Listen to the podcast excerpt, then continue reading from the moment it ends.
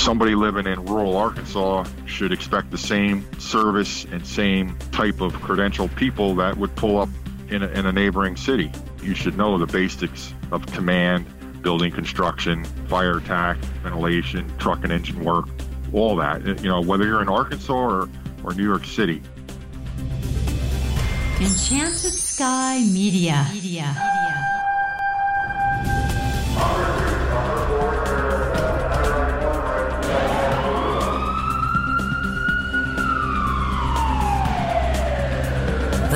Enchanted Sky Studios in Prescott, Arizona, this is Code 3, the Firefighters Podcast, hosted by award winning journalist Scott Orr.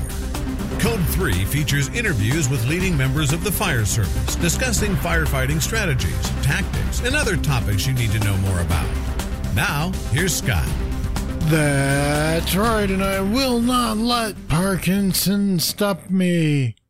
Thank you for joining me again here on Code 3. You are listening to the show for and about firefighters. Let's get started. What qualifies someone to be a battalion chief? Well, if they're in a career department, it's pretty clear. They need a specific amount of experience, they have to pass a written test, and probably an oral board of some kind. But what about volunteers?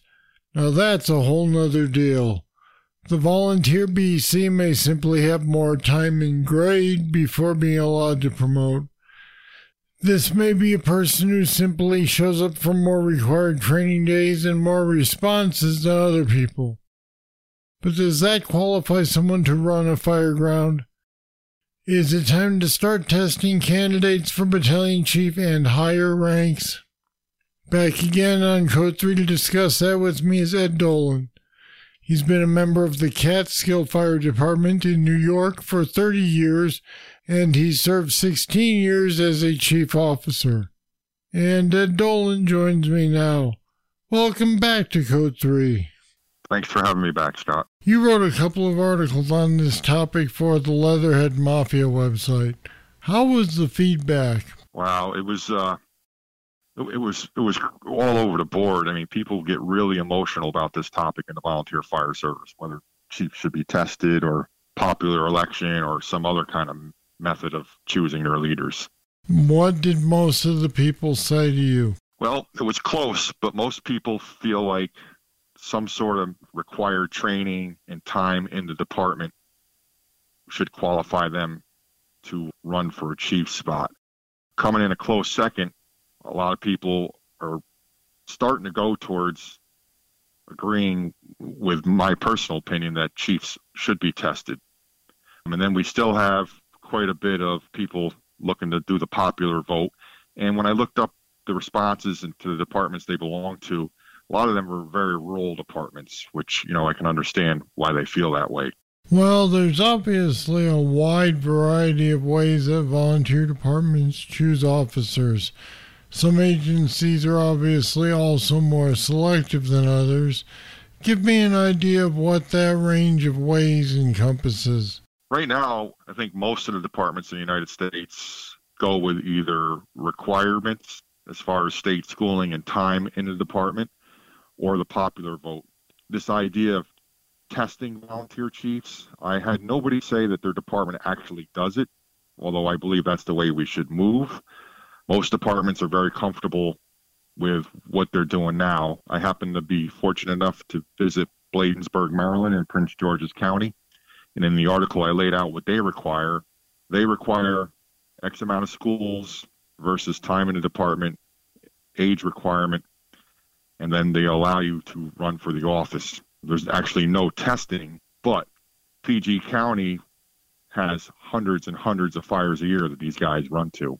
So, you know, the volunteer there has just as much fire duty as, as most metropolitan cities like DC or FDNY. And ones that are not that stringent, um, from from what I understand, may simply choose somebody who's been there for a longer period of time. Correct, and they gave me the most passionate responses due to a variety of reasons: small population, small department overall with not much money, requirements that their department wouldn't be able to meet and wouldn't have anybody eligible to run for chief spot if they had some sort of requirements or testing.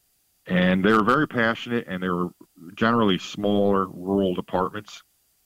Really, a lot of them were in the southeast and southwest. A lot of those departments that answered. You know, I get that sentiment, but at the same time, it just seems strange that if you're going to say there aren't enough good people, that you're going to accept someone of lesser quality. Because I mean, the on the fire ground, the team's lives can be in their hands. Absolutely, the the today's fire ground, the last 25 to 30 years has changed drastically.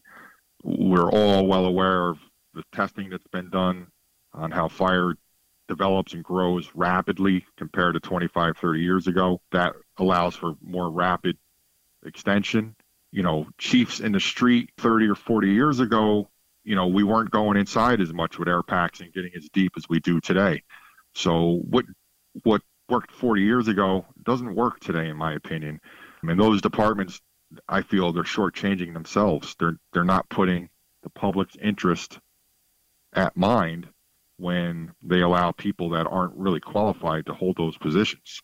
You know, somebody living in rural Arkansas should expect the same service and same type of credentialed people that would pull up in a, in a neighboring city. Do you have to have the same amount of experience as far as fire duty? No, that's not going to happen.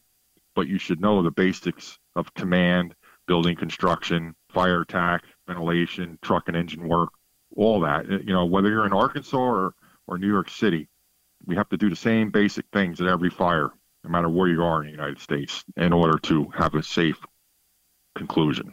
Right. And you know, any volunteer department that I've ever known of wants to think of themselves as being as professional as a career department, which makes it tough to understand why they wouldn't want to find a, a battalion chief that meets standards. Yes, I agree. I think a lot of it has to do when the volunteers, you know, some guys they just keep holding the position year after year after year, and they don't want to give up the the power, so to speak. And then you got cliques that want to control things, and they don't want to give up the power. But the bottom line is, is we're there for the public. We have to put the best people forward to lead us, and we need to do what's right by the public and best for the department overall, not for any one person or any one group of guys. We all strive to be better than we are. That that should be the goal. You know, I know in my area, you know, being close proximity to New York City, you know, we take a lot of lessons learned from them. You know, we'll never be FDNY, but we train and strive and push ourselves to be as close to those departments that are very efficient as we can be. Now, here's something that occurred to me. It seems like testing would favor people who might be career guys that are also a volunteer.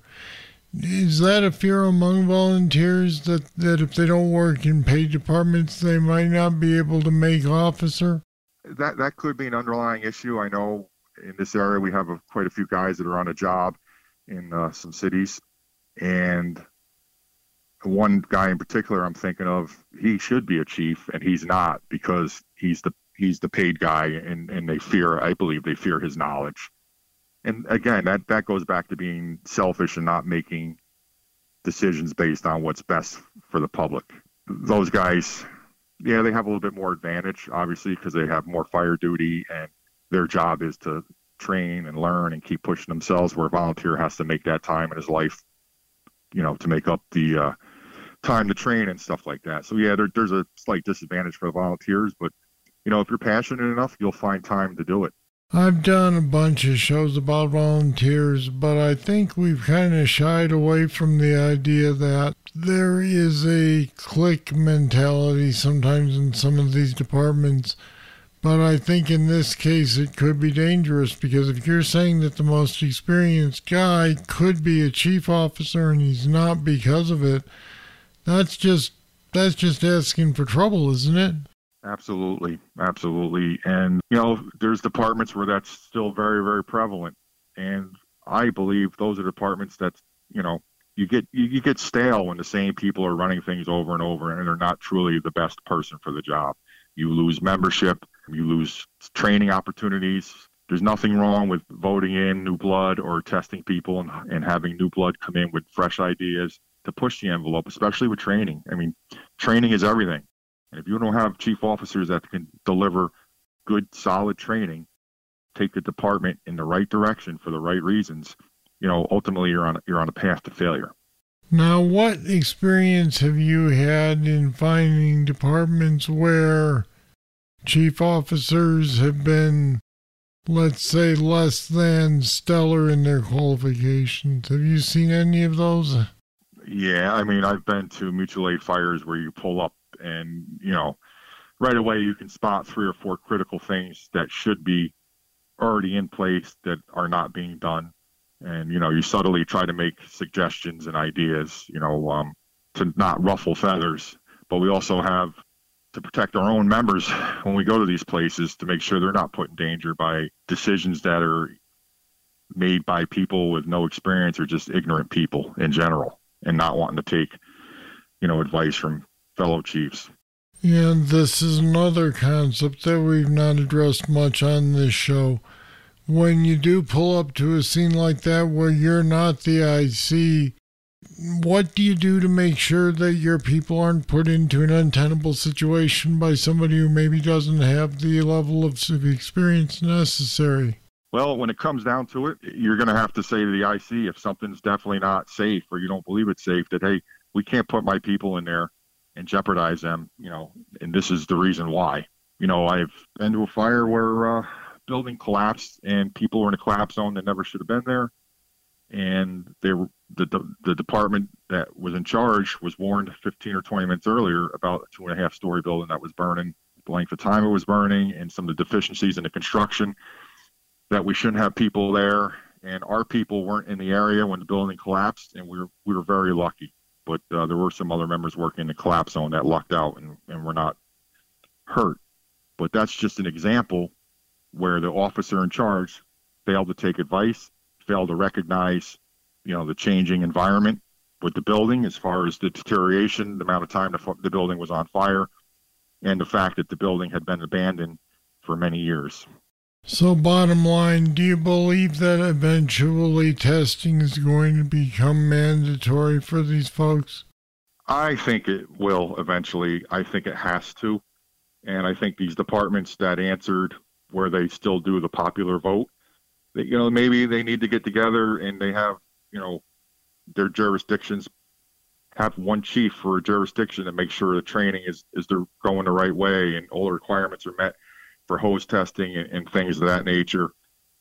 And then, you know, they each company has an assistant, but one chief oversees three or four of these little places, or maybe the county or the town hires a chief to run the department to make sure they have somebody that can really handle IC, mentoring, and all the other things that volunteer chiefs have to juggle.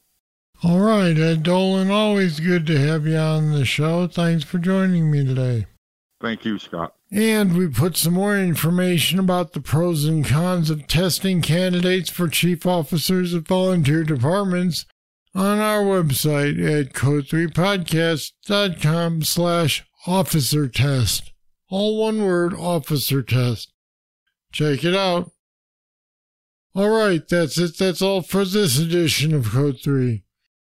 This time we talked about whether it's become necessary for volunteer fire departments to start testing people who want to promote to battalion chief.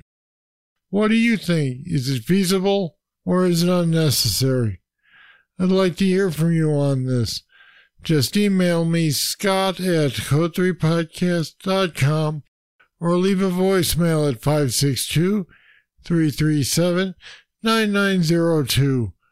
I'll read your comments and play them back on a future show. Thank you for listening. I'll be back next time with more, and I hope you'll join me. I'm Scott Orr, and until then, stay safe. Code 3 is a production of Enchanted Sky Media. To contact us, get more information on today's topic, or subscribe to the podcast, go to code3podcast.com.